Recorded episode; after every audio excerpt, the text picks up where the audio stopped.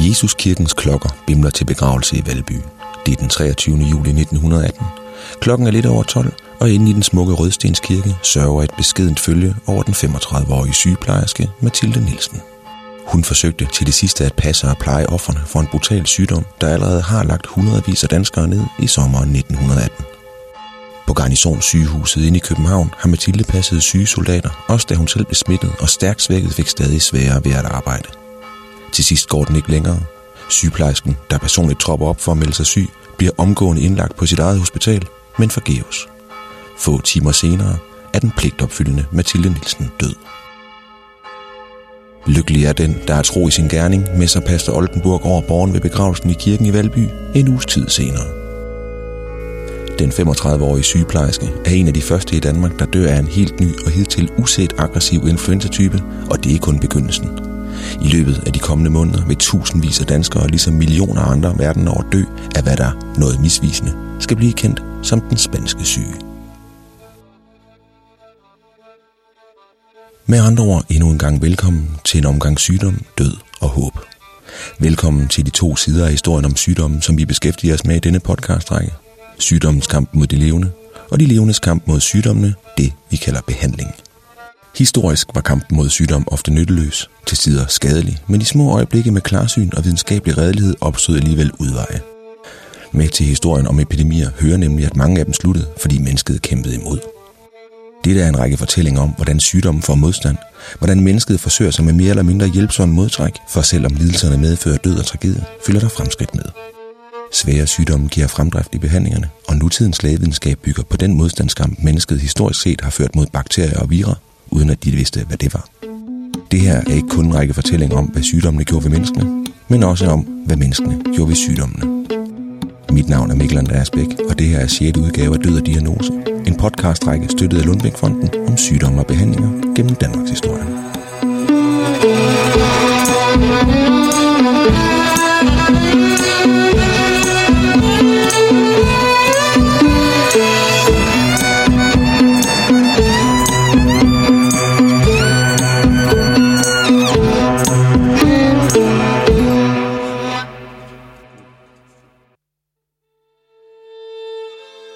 Gæst er den spanske syge.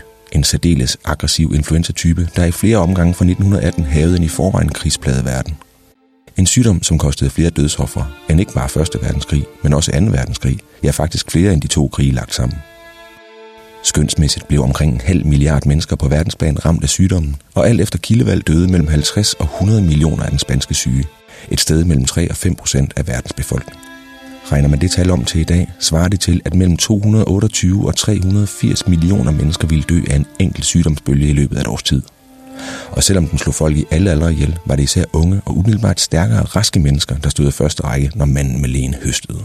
Mens millioner af mennesker i forvejen led i skyttegrave i Europa, krævede den spanske syge offer både ved og langt bag frontens linjer. Også Danmark blev hårdt ramt, Ifølge forfatter Tommy Heises bog Den spanske syge er det svært at gøre op, hvor mange der blev ramt og hvor mange der omkom, men et forsigtigt bud er, at omkring 15.000 danskere døde af den spanske syge. Sygdommen havede i en grad, så det gik ud over landets infrastruktur. Funktioner som togdrift, postvæsen og skolegang blev ramt af et kolossalt sygefravær, og på landets sygehus var der også personalet ramt af sygen. Portører, læger og sygeplejersker blev syge og døde af den smitsomme sygdom. I modsætning til sygdommen som pest og kolera, er der utallige skriftlige kilder, der beskriver sygdommens rasen gennem Danmark. Og der er ikke ende på de triste historier om familier, hvor den ene eller begge forældre døde, hvor et eller flere børn blev taget, og hvor hele familier indimellem blev udslettet af den aggressive sygdom. Lægerne kunne ikke stille meget op. Det skal vi høre mere om lige om lidt. Først skal vi lige en tur i det store sygdomsleksikon, for at få slået fast, hvad den spanske syge egentlig var, og hvorfor den blev kaldt spansk, selvom den slet ikke var fra Spanien. Den spanske syge, en aggressiv influenzasygdom, der som andre influenzaer er ekstremt smitsom. Få dråber fra et nys eller et host er nok til at smitte et menneske, der i løbet af 1-4 dage får feber, kulderystelser, stærke led- og muskelsmerter og muligvis opkaster diarré. Lungebetændelse stødte ofte til og gjorde angrebet værre. Den spanske syge var, som du lige hørte før, slet ikke fra Spanien. Der findes flere forskellige teorier om, hvor den opstod, men den fik sit navn, fordi, da den ramte Spanien, blev frit omtalt i de spanske aviser, der ikke var med i 1. verdenskrig og derfor havde pressefrihed. Historien om den samme sygdom blev undertrykt af censuren i fransk, engelsk og tysk presse. De krigsførende nationer havde ikke lyst til, at fjenden skulle kunne følge med i den slags, og derfor kunne man få det indtryk, at Spanien var særligt ramt. Som nævnt var det især umiddelbart sunde og unge voksne, der døde af den spanske syge, og det skyldes paradoxalt nok, at deres immunforsvar var stærkt, ja faktisk for stærkt. Som værn mod angribende sygdomme tilkalder immunforsvaret celler, der skal bekæmpe den indtrængende fjende. Immunforsvaret kalder ved at producere de såkaldte cytokiner, der er signalstoffer. Med et stærkt immunforsvar risikerer man det, der kaldes en cytokinstorm, altså en overophedning af forsvaret, der går græsat og ender med at gøre patienten endnu mere syg af immunreaktionen end af den sygdom, der egentlig skal bekæmpes. Der kan eksempelvis opstå en betændelse, der giver så meget væske i lungerne, at mange af patienterne ender med at drukne. Selvom tusinder af mennesker dør i Danmark, og altså millioner på verdensplan, bliver endnu flere ramt af den brutale sygdom. Et forsigtigt skøn er, at halvdelen af Danmarks befolkning på godt 3 millioner mennesker blev lagt ned af den spanske syge i 1918 og 1919. Midt i al elendigheden, midt i døden og ulykken, fremkaldte den spanske syge også en helt særlig medmenneskelighed danskerne imellem. For mens den konkrete behandling foregik på hospitalerne, var der frivillige unge, gamle og børn, der i meget store tal lindrede smerten i de små hjem. Danskere i tusindtal strømmede til nødkøkkenerne for at bringe mad ud til de ramte familier, med fare for eget liv og helbred. Frivillige hjemmehjælpere, madlavere, udbringere hjalp på den måde folk i nød, både dem de kendte og dem de ikke kendte. Samtidig gik man fra myndighedernes side hårdt til værks for at dæmme op for den dødbringende sygdom. Det skal vi høre mere om nu, hvor død og diagnose sygdomsrapporter David Peppe Birk er gået ind i mørket med museumsinspektør Adam Benkart fra Medicinsk Museum. Vi er taget i teateret, og vi har taget de rigtige teaterstemmer på. Det, lyder, lyder vi teateragtigt? Vi, skal, vi, vi projicerer ja, ud over scenen. Det bliver lidt dybere og lidt mere stille. Vi er... Ja, hvor er vi henne, Adam? Jamen, vi er på Frederiksberg på Betty Nansens Teater. Sidder her under det blå loft med, med guldkrummeluer på. Og hvad har øh, det her teater med den spanske syge at gøre? Jamen, det har det at gøre med den spanske syge, at man i den periode, hvor den rammer i efteråret øh, 1918, hvor den alvorlige øh, anden bølge af influenzaepidemi, som, som den spanske syge er, den rammer, der laver man en række foranstaltninger øh, og blandt andet øh, for, for at forhindre smittespredning, og blandt andet så sørger man for, at der på teatre som den her og andre forlystelsessteder er øh, periodevise lukninger og pauser imellem forestillingerne, som man kan lufte ud og rengøre for på den måde at forsøge at, at forhindre spredningen af den her øh, jo pandemi, som den spanske syge er. En pandemi er en, en, en sygdom, der rammer over det hele, pænt overalt. Øh, så det er en, en, en globalt udbredt smitsom sygdom. Øh, så modsat en epidemi, som, som, kan være, som er smitsom, men lokal, så er en pandemi en, der er overalt. Øh, og det er en af de karakteristika, der er ved, ved den spanske syge i 1918. Den rammer hele verden nærmest samtidig.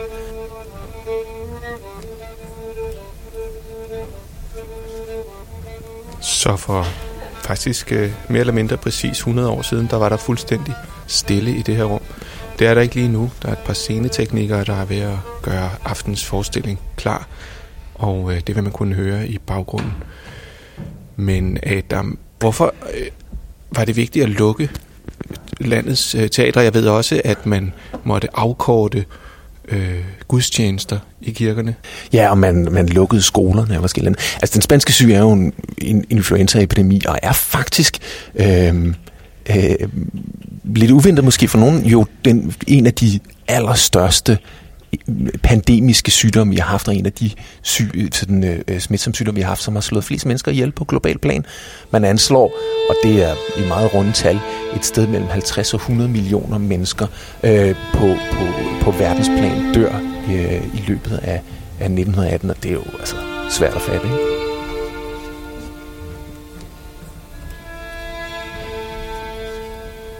det er jo en relativt kort, komprimeret periode, hvor der er rigtig høj dødelighed. Ikke?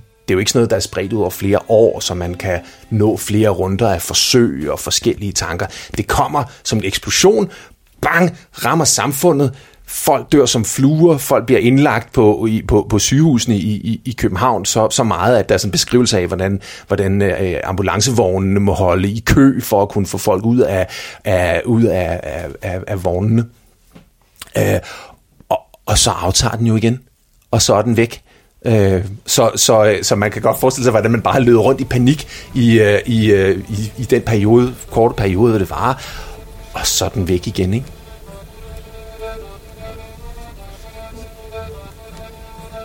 det er jo en, en, en, en muteret influenza-virus, ikke? Øhm, og øh, derfor så har den delvist influenza-karakteristika. Man har så forsket på den senere hen, og det der adskiller den variant, som den spanske syge af influenza, det er, at den på grund af nogle mutationer øh, i, i selve virusformen sætter sig meget længere nede i lungerne. Normal influenza sætter sig mere op i svælget, øh, men, men, men den her variation sætter sig ned i, i lungerne og, og svækker hele systemet. Og i virkeligheden oftest, at det man dør af er faktisk, at man får lungebetændelse og sådan noget senere hen. Øh, og så, øh, så ender man med at dø det. Men det er sådan en, en, en influenza-lignende sygdom, som man bliver smittet af.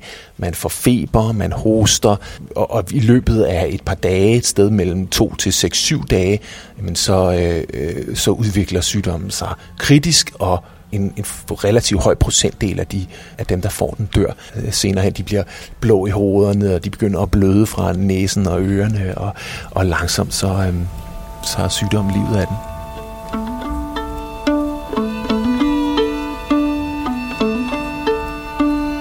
En af de ting, som, som, som øh, gør den her sygdom, eller at den her influenza-variant så, så farlig, det er, at den, øh, den måde, den sætter sig i systemet for, forsager en, en meget, meget stor modreaktion fra kroppens immunforsvar.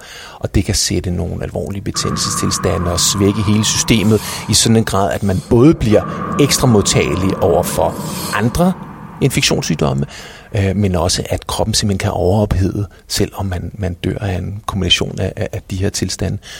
Øh, så, så, øh, så på den måde er det øh, en, en sygdom, som ligesom både svækker kroppen i forhold til andre. Der er rigtig mange, der dør efterfølgende af lungebetændelse, af, af, af, til en, en lungebetændelse, der kommer sammen med influenzaen, øhm, og, og folk dør simpelthen af immunreaktionen. Øh, unge personer med et, et stærkt immunforsvar øh, bliver ekstra ramt, fordi deres immunforsvar reagerer ekstra voldsomt på, på, på sygdommen.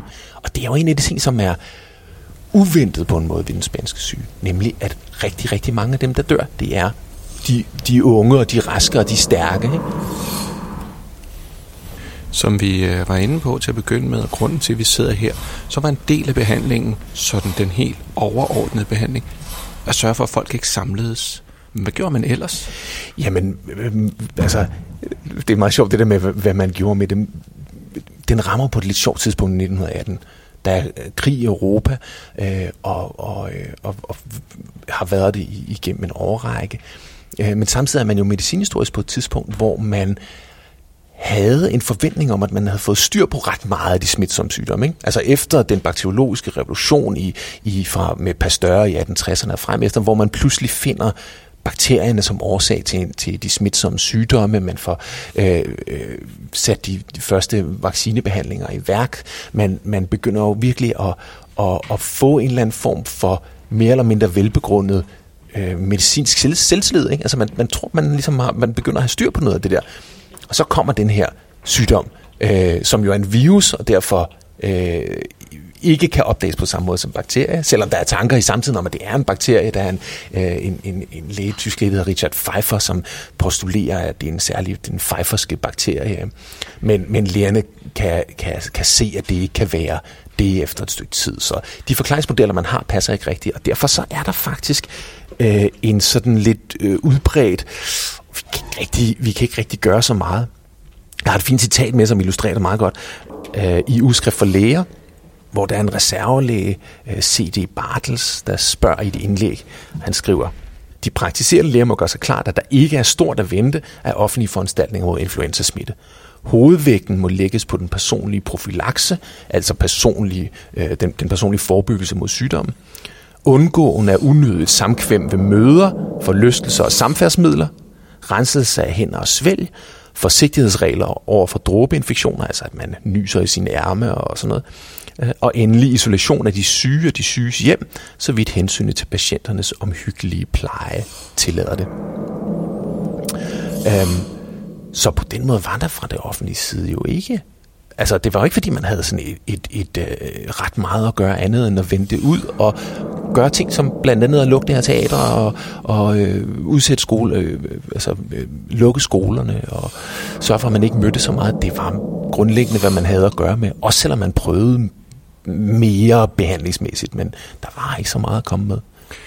Og øh, nu er det altså ikke os, men øh, teaterets teknikere, der lægger dramatiske lyde under øh, vores samtale, ja. vil jeg bare sige til lytterne. Øh, det lyder næsten som om, vi har bestilt det, ikke?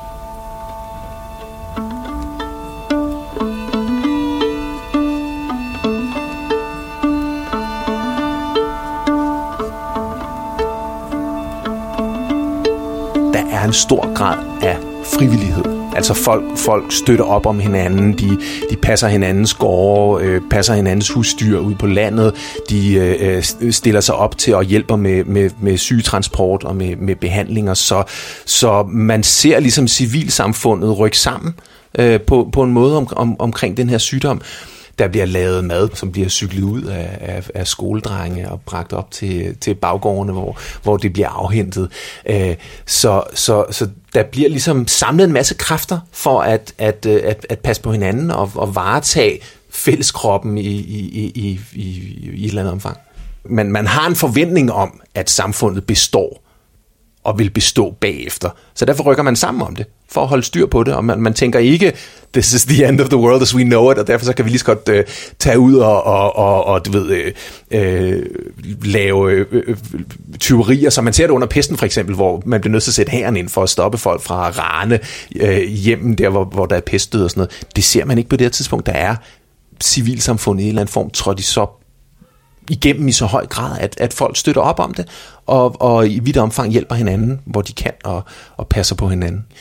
Det der er jo så på en måde altså interessant ved, ved, ved, ved den spanske syge, det er jo, den jo historisk set rammer på et tidspunkt, hvor det moderne massesamfund for alvor er, er, er foldet ud. Ikke? I 1918 var der jo blandt andet belgiske og franske krigsfanger øh, i stort tal, som, som er under udveksling og, og opholder sig i Danmark i perioder, og ved, togrejser og alt muligt andet.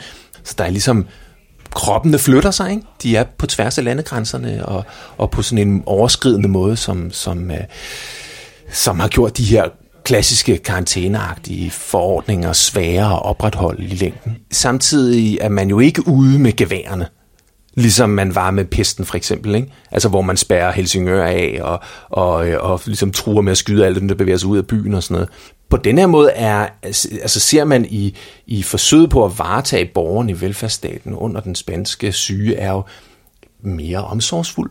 Altså man forsøger alt det, man kan, og, og, og øh, læste det her citat op før med, med øhm, med, med den læge, hvor man, hvor man taler om, at man skal isolere de syge og de syges hjem, men og så kommer der sådan en, en, øh, en, en blødgøren på bagefter, så vidt hensynet til patienternes omhyggelige pleje tillader det. Ikke? Så, så selv man, man, man siger, at vi bliver nødt til at prøve på at afsondre men det er jo ikke sådan, at man sender de syge i, i, i lejr på, på, på, på Amager, eller altså et eller andet. Man, man, øh, man forsøger at tage vare på den med det, med det system, man har. Ikke? Øhm, og så på den måde er det jo øh, en, en, øh, en relativ, nogle relativt venlige foranstaltninger, som bliver, som bliver sat i værks. Ikke? Så vidt den milde stat, hvad gør en læge, som besøger et hjem, hvor i der ligger en ung mand og har den spanske syge og er syg? Øh, man, man forsøger med, med i, i, i, i sygehusvæsenet forsøger nogen sig med mere radikale midler, altså at man, at man, man har sådan nogle af den, den tidlige medicinalvareindustri, som opstår i, i slutningen af 1800-tallet, lancerer nogle produkter, øh, som, som sådan, øh, hormonlignende stoffer, og adrenalin blandt andet, og sådan noget, som, som, øh, som man forsøger sig med som behandling og indsprøjtning, og, og man, man, øh, man forsøger at, at, øh, at opvarme de folk, men grundlæggende havde man ligesom andre epidemier ikke så meget at gøre. Altså man forsøgte sig at, at tage sig af folk og gøre det så behageligt for dem, som man kunne. Øh, en af de sjove ting, man ser faktisk behandlingsmæssigt, det er, at der er flere lægerperioden, som øh, som begynder at eksperimentere med en rigtig gammel tradition, nemlig overladning. Det er jo helt straight bare, at man åbner en over og lader en mængde blod, som lægen bedømmer rimelig at gøre, måske en halv liter eller sådan noget, øh, går man efter, og så, øh, så ser man, hvad det har af, af effekt på patienten. Ikke? Så, øh, så man tager kniven frem og lader det bløde der er flere læger, der, der rapporterer med forskellige grader af, af, af succes, at man overlader de her øh, øh, alvorlige patienter. Ikke? Og, og det er jo det, det er både sjovt, fordi man overhovedet gør det. Det tænker man jo i starten af 700 vil være forbi, men det afspejler, at nok på den ene side, at der er jo stadig, øh, selvom man forlader medicinske modeller, ikke? på det her tidspunkt har vi jo inden i den, den videnskabelige medicin, så rumsterer de jo stadig rundt i behandlingssystemet. Gamle forestillinger om, hvad sygdom og sundhed er. Og så tog man de her gamle behandlinger, som man havde en vis erfaring med, øh, og så forsøgte man også at forklare dem ind i nye tanker. Ikke? Så, så overladningen kunne godt passes ind i sådan noget med, at man skulle rense systemet, som ligger mere i forlængelse af den hygiejnetænkning, der ligger i bakteriologi, bakteriologien og, og sådan noget. Så, så, øh, så, så på den måde, øh, Øh, forsøger man forskellige tiltag, og man forsøger sig også at lave og inokulere med, med, med, med, med altså øh, en form for vaccination med, med, med dræbte strep, øh, streptokok-bakterier øh, og sådan noget. Men det er jo ikke noget, der har nogen større effekt. Vi har jo tit sådan en forestilling om, at medicinske behandlinger udvikler sig sådan rationelt. Så får man noget, så finder man ud af, om de virker eller ej, og så udvikler man det, så får man noget bedre, og så bliver det i stand til hele systemet på én gang. Men, og, og, du ved, og så rykker det så sådan gradvist fremad. Ikke? Det er jo tit den fortælling, vi har om, om lægevidenskaben. Men sådan er det jo ikke i virkeligheden. Altså, behandlingssystemer er jo sammensat sådan komplekse øh, sammensætninger, fordi det handler også om folk og hvad de har gjort i lang tid, og der er nogen, der joker i, i medicinhistorien, som siger, at men skal man indføre en ny behandling, så skal der dø en generation af læger først, fordi du skal have en ny, en ny generation, for hvem den behandling er den rigtige at, at, at få med. Ikke? Og det er jo det, man ser for eksempel med lukningerne af lukningerne, den der periodevise lukning af, af, af, af, af teatrene og, og sådan, det, er jo, det er jo virkeligheden en slags reminiscens også af sådan en gammel miasmetænkning, som er sådan en idé om, at der er noget med en dårlig luft, som man skal have luftet ud og, og, og få skiftet væk og, og, og rengøret ud, som både trækker tilbage til nogle gamle forklaringsmodeller, men samtidig jo også kan passes ind i sådan en moderne, eller på det tidspunkt en moderne bakteriologisk regime og sådan noget. Men, men øh, så på den måde tror jeg, det at man går til overledning og sådan noget, udtrykker selvfølgelig et ønske om at ville gøre noget. Det er klart. Man, man læner sig ikke bare tilbage. Man, man, man forsøger at, at, at vil gøre et eller andet, men samtidig udtrykker det også bare den måde, hvorpå enhver tid har et register af behandlinger, og det register af behandlinger strækker sig fra det topmoderne, nyopfundne til noget, der ligger og rumstiger rundt i systemet, som måske er, er arv for tidligere, øh, for, for tidligere typer af behandlinger. Og på den måde er der noget kludetæppe over behandlingssystemet til alle tider. Det er sjældent den der forkromede, rationelle idé om en, en, en progressiv medicin, som vi nogle gange tror, at det er.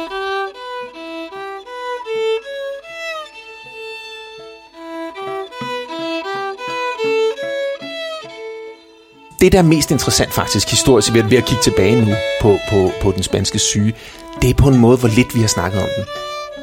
Vi har jo i betragtning af, hvor mange mennesker, der døde globalt af den her influenzaepidemi, så har der været forbavsende lidt kulturarbejde.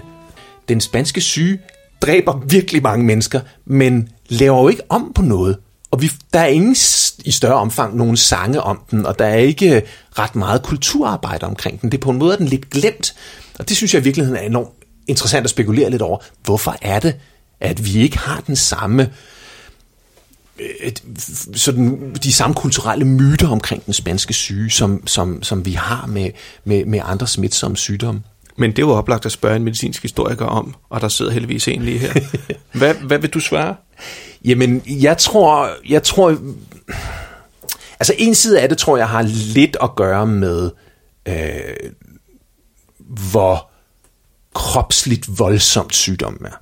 Det tror jeg, det skal man ikke underkende lidt. Altså, kolera for eksempel, hvor folk ligger og kaster op, og vandet vælter ud af et mistridet strøm, eller du ved, øh, øh sådan øh, kopper, hvor, hvor man bliver arret og ligger og har betændelse og blod over det hele og sådan noget. Det tror jeg, det sætter sig en anden slags ar. Og det er jo ikke fordi, at den spanske syge ikke også har sin egen voldsomhed. Der er sådan nogle beskrivelser fra samtiden med sygeplejersker, som går rundt og, og, og, og ved, smurt ind i de, de, host, de, de dødssyge hostenes blod. Så, du ved, sådan noget. så det er ikke fordi, der ikke er voldsomhed i det, men, men den har ikke helt den samme øh, Øh, kropslige slagkraft som nogle af de andre. Men det tror jeg er en lille del af det. Den største del, tror jeg i virkeligheden er, at den gør ikke ret meget ved samfundet.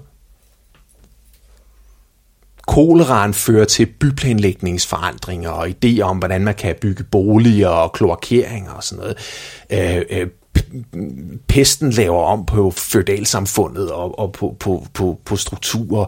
Kopperne har sådan en social slagside, hvor, hvor den koparede øh, ligesom er sådan levende vidne på sygdommen efterfølgende. Den spanske syg derimod kommer, er voldsom, øh, men laver ikke grundlæggende om på det samfund, den er i. Det står relativt uberørt bagefter. Der er måske noget personlig sorg, men, men, men man, laver, man bygger ikke en anden slags by. Og man, man, øh, det laver ikke grundlæggende om på behandlinger. Det laver ikke grundlæggende om på den medicinske selvforståelse. Det, det, det, den, den, den kommer og er voldsom, men kun i form af liv. Og der er lavet sådan nogle, der er lavet sådan nogle økonomiske studier. Økonomerne har været over det her og se på, jamen, for, for sådan et studie i, hvor meget betyder en pandemi for produktion og sådan noget, det er sådan, de kigger på. Øh, og, og, og der kan man se, i langt de fleste vesteuropæiske lande, der betyder den spanske syge ikke et ret stort fald i, øh, i, øh, i bruttonationalproduktet. Det er sådan noget små, små procentvis. Øh, og, og, og derfor så er der flere medicinhistorikere, som siger, det her er i virkeligheden et udtryk for en demokratisk sygdom, der rammer grundlæggende udemokratiske samfund. Det betyder i vesteuropæiske samfund, at det er de fattige, og de socialt udsatte, der dør, men også i global perspektiv, at de steder, hvor den rammer rigtig hårdt, det er i Indien og i Afrika og i Sydamerika. Altså, der rammer den med, med, med en samfundsændrende styrke. Men, men i Vesteuropa, hvor man har relative samfundsmæssige foranstaltninger til at at, øh, at holde samfundsstrukturerne sammen, og man har en relativt bedre ernæret og, og, og ligesom øh, immunforsvarsmæssigt rustet befolkning, jamen der, der, der er den selvfølgelig voldsom og slår mange mennesker ihjel, men samtidig øh, ikke på den der samfundsomstyrtende måde.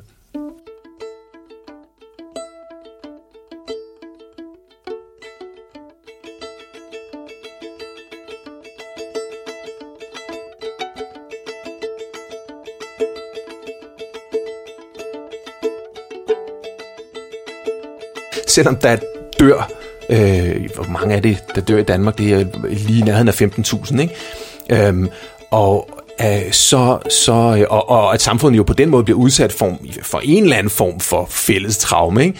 Så, så er det ikke noget, der grundlæggende laver om på den måde, man, øh, når den er væk, kan gå ned til sin slagter og købe noget mad, og skolen åbner, og teatrene åbner, og, og samfundet kører videre ligesom før.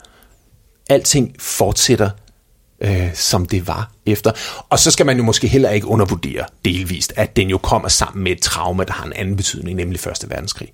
Altså, at, at, og det har nogle samfundsmæssige og kulturmæssige efterslæb. Så selvom epidemien i virkeligheden dræber flere mennesker, end krigen gør, så, øh, så overtager krigen i i, i den, den, ligesom, den, den, den sådan sociale, kulturelle øh, erindring mere end, end, end sygdommen gør.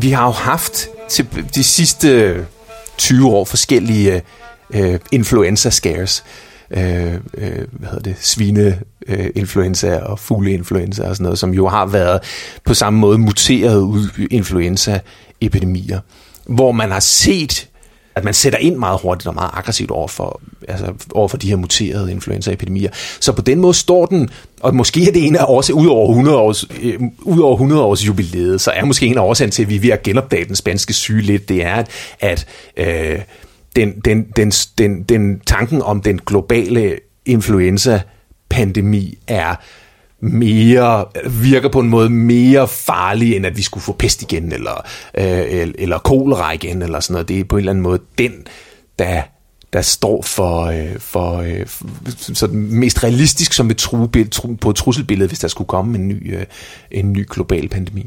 De øh, 500 mennesker, der skal i teateret her, hvor vi sidder lidt senere i dag, bør de blive hjemme? Nej, det, det, det skal de ikke.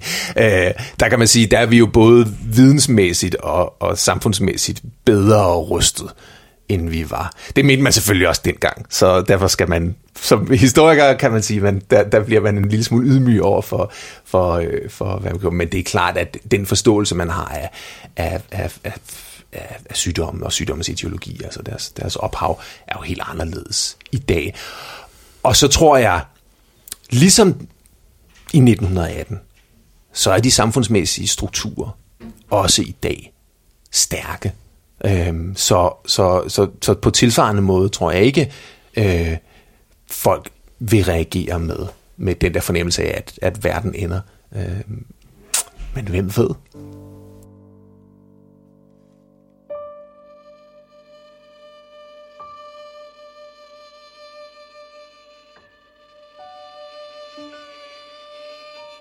Den spanske syge tog tusindvis af stærke og altså især relativt unge mennesker, der dermed ikke fik foldet deres liv og potentiale ud. En af dem var digteren Harald Kide, der døde i november 1918, kun 40 år gammel.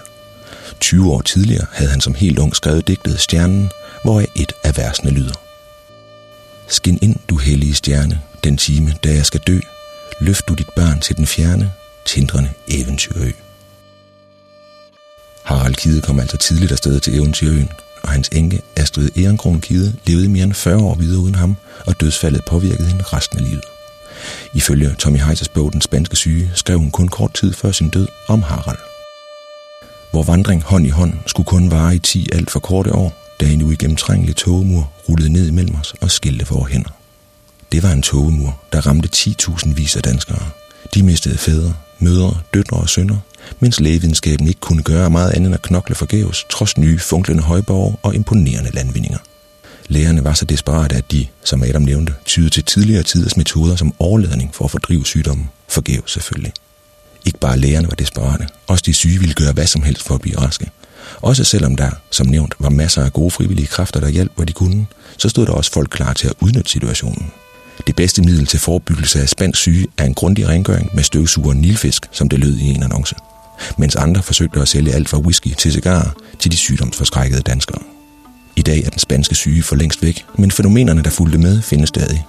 Masser af danskere arbejder frivilligt for at støtte syge patienter og andre trængende, og masser af svindlere driver stadig plat på andre menneskers ulykke. I 2013 droppede den 54-årige Annelise Schollert, der var ramt af øjensygdommen grøn stær, sin ordinære medicin for i stedet at drikke kyani juice, der er firmaet bag blev anbefalet mod psoriasis, diabetes og sågar kræft, og altså grøn stær. Trykket i mit øje skal normalt ligge på 18, men det steg til 32. Jeg var heldigvis opmærksom, for det lød jo for godt til at være sandt. Men hvis det var fortsat med at stige, så var mit øje eksploderet, og jeg var blevet blind, fortalte Annelise Scholler til TV2's Operation X. Et hurtigt kig på internettet viser, at der stadig er mange, der har gode råd til syge medmennesker. Lige fra bloggeren, der mener, det hjælper mod angst at bære en lille krystal tæt på hjertet, til decideret skadelige råd om at undgå alt fra solcreme til vacciner og sjovt nok tilbyder mange af de samme at levere urter, krystaller og andre løsninger mod alskens sygdomme for et beskedent beløb. Du har lyttet til Død og Diagnoser, som er støttet af Lundbæk-fonden og lavet af Mikkel Andreas Bæk og David Peppe Birk i samarbejde med Medicinsk Museum i København. Har du lyst til endnu mere Død og Diagnoser, så kan du finde os på Facebook, på Twitter og på Instagram. Skriv gerne med ris eller ros og del, hvis du kunne lide det, du hørte. Tilbage er kun at nævne, at den fine musik er skrevet og fremført af Frederik Tybo og Kasper Bak Hestrup, og sige, lyt med næste gang, når vi kigger nærmere på polio. Bogstaveligt talt, en lortesygdom.